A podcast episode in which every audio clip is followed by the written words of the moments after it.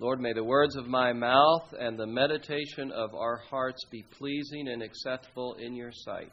O God, our strength and our Redeemer. Amen. You can be seated. This has obviously been a very tough time for our nation these last couple of weeks because we've witnessed some major uh, catastrophes.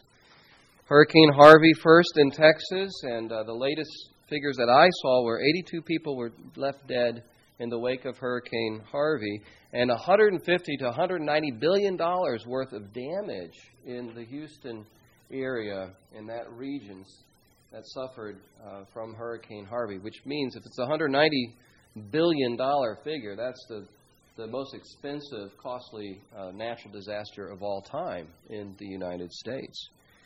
And then Hurricane Irma following quickly after that in Florida and in the Caribbeans.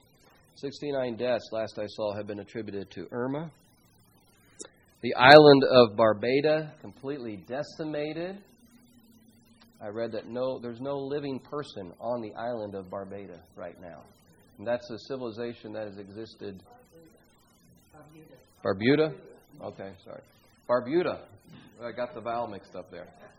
But there's no living person in the civilization that's existed for 300 years or so. And, uh, you know, if it wasn't for those terrible hurricanes, we'd have heard more about the wildfires in, in the West, out west in Montana, in Idaho, in Oregon. A million acres were burned up out west.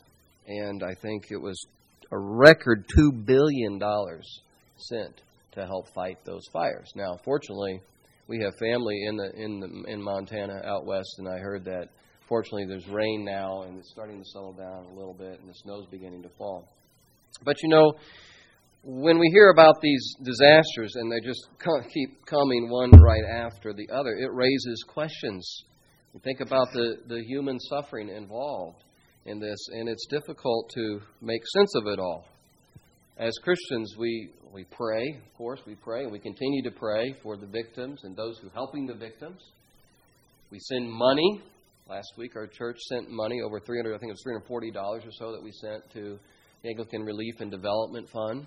It's a little bit that we can do to help. We do what we can to help. But big picture, how do we how do we think about such things? There's lots of theological questions that get raised when we look at these sorts of catastrophes. Well, in, in our gospel reading, Jesus is asked to make a comment about a tragedy that happened, a terrible thing that happened in his day. In fact, in this passage from Luke 13, he comments on two recent tragedies that happened. And what he says here is, is quite jarring. It's, uh, at first glance, it seems pretty insensitive if Jesus were saying this on a talk show today, he probably wouldn't be invited back. His Twitter account might have been shut down. Because, again, it just seems insensitive. He's speaking to a very large crowd, according to Luke in chapter 12. Uh, a thousand, thousands of people had gathered to hear Jesus so many people that they were trampling on one another. So Jesus is at, at the peak, I think, here of his popularity. And he's speaking to the crowd. At some point, somebody tells him about this terrible thing that had happened. There were some present at that very time who told him about the Galileans, whose blood Pilate had mingled with their sacrifices. A gruesome image probably what happened, and we're not sure exactly, but probably what happened is some Jewish Galileans led a revolt against Pilate. There were people in Jesus' day called the Zealots, and their mission, their aim was to overthrow the Roman government through violent means. And it seems like Pilate's forces had, had slaughtered them, had, had killed them in the temple, the temple itself, or the temple precincts there in Jerusalem. That's what the phrase blood mingled with their sacrifices suggests. The temple is the place of sacrifice. So, surely the people who reported this to Jesus expected him to make maybe a sympathetic statement about what happened to these Galileans, these fellow Jews. Maybe they wanted some sort of political comment Maybe they wanted him to express support for the rebels, or maybe they wanted him to say, well, this is why we shouldn't, fellow Jews. We shouldn't take up armed action against Pilate.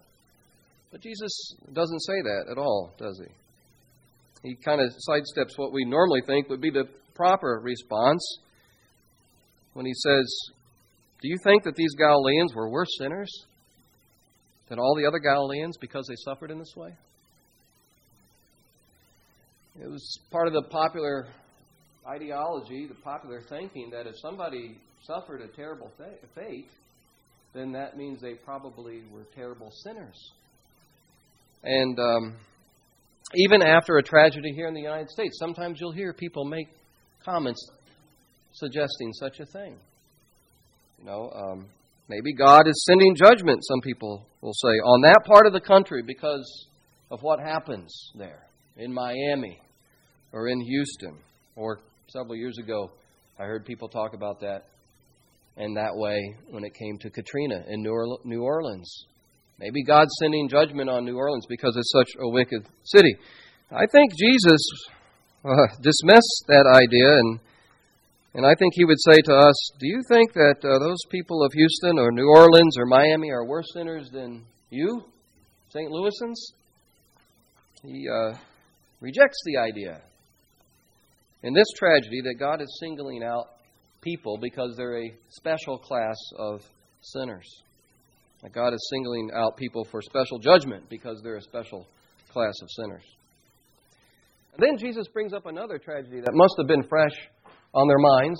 They didn't ask him about this, but this must have been a recent event. If it were, had happened today, it would be on our news channels, maybe on one of those tickers that constantly go at the bottom of our screen. 18 people killed when the tower in Siloam collapsed. We know about the Pool of Siloam in Jerusalem. It seems that there was a structure there, a tower that was built, and it collapsed, and 18 people tragically died. And Jesus says, Do you think that they were worse off, worse offenders, than other people in Jerusalem? in both cases, when it came to the Galileans and when it came to those people who died when the tower collapsed, in both cases, Jesus' answer is the same no. Those who suffered and died were not worse sinners than you. But then he adds, I tell you, unless you repent, you will all likewise perish. This is one way that we can think about these tragedies, these catastrophes. When these things happen, it wakes us up to what really matters. And Jesus is saying, I don't want you to think about what happened to those people. I want you to think about your own destiny at this time. Don't spend your time wondering why this happened to those people, but get your own spiritual house in order. Unless you repent, you will all likewise perish. This day of judgment, a day of reckoning, comes for each and every one of us. This is what Jesus is teaching. And from his perspective, the greatest tragedy is, is, of course, not the loss of property, and it's not even the loss of physical life. The greatest catastrophe, in Jesus' perspective, is a soul that perishes. A soul that perishes because it's cut off from the source of life and light, which is God. You know, a plant that is uprooted if it's not planted again in the soil, if it doesn't get the nutrients that it needs, the water and the minerals and the sun, a plant that's uprooted is going to die. And the human soul, which is made in God's image and likeness, made for God, sustained by God, will perish apart from, from God, who is the source of life and light. So Jesus is taking the occasion here to warn about the perishing of, of the human soul. In The Great Divorce, which is C.S. Lewis's parable of heaven and hell, he writes this about the perishing soul. He says this It's nearly nothing, it is shrunk, shut up in itself. Good beats upon the perishing soul incessantly as sound waves beat on the ears of the deaf, but they cannot receive it. Their fists are clenched, their teeth are clenched, their eyes fast shut. First, they will not, in the end, they cannot open their hands for gifts, or their mouths for food, or the eyes to see. The perishing soul is shrunk and shut up to the good gifts of God. And that's the greatest catastrophe. That's what Jesus is warning about here.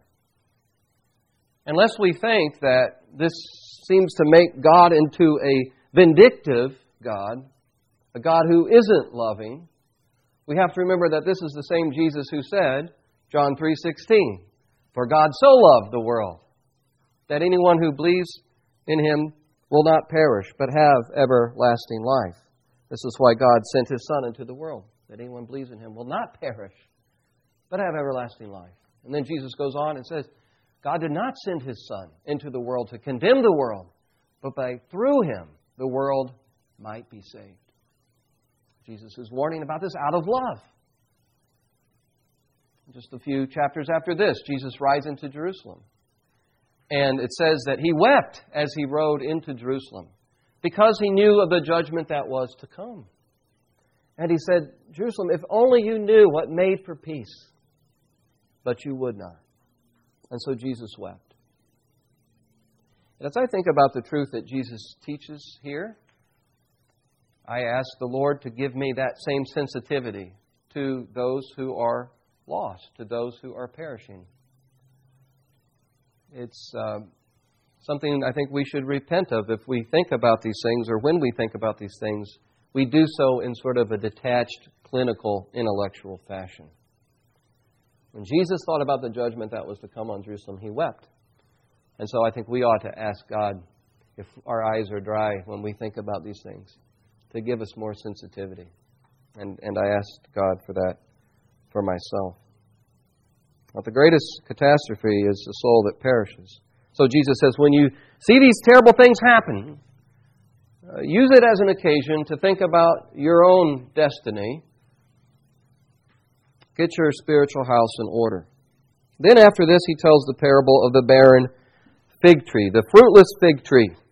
A man has a fig tree planted in his vineyard, and this fig tree has been in his vineyard for three years now. And I read that a fig tree, a healthy, normal fig tree in Palestine at this time, was supposed to produce fruit two times a year, but this fig tree, after three years, still hadn't produced any fruit. So the owner of the vineyard said, Let's just cut it down. He lost his his patience. It's wasting space. Let's cut it down.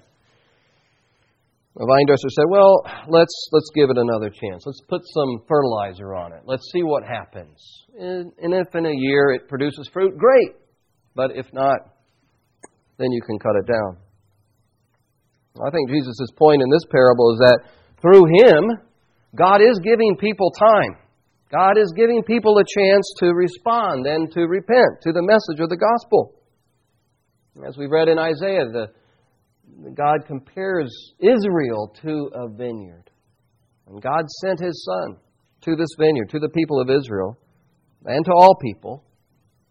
And His Son's word, Jesus' words, His message, demands a response. And the proper response, Jesus is saying, the fruitful response is to repent, to turn around from sin and from selfishness and embrace what God is doing in Jesus Christ. Embrace the forgiveness of sins that comes in Christ. Live in the kingdom of God as Jesus as Lord of your life. That's the proper response. That's the fruitful response. I think the parable of the fruitless fig tree is a parable about the patience of God. Let's give it another year, the vine dresser says. Apostle Peter said that God is patient. God is not slow to keep his promises, as some count slowness to be, but he is patient towards you. Not wishing that any should perish, but that all should reach repentance. So God is patient.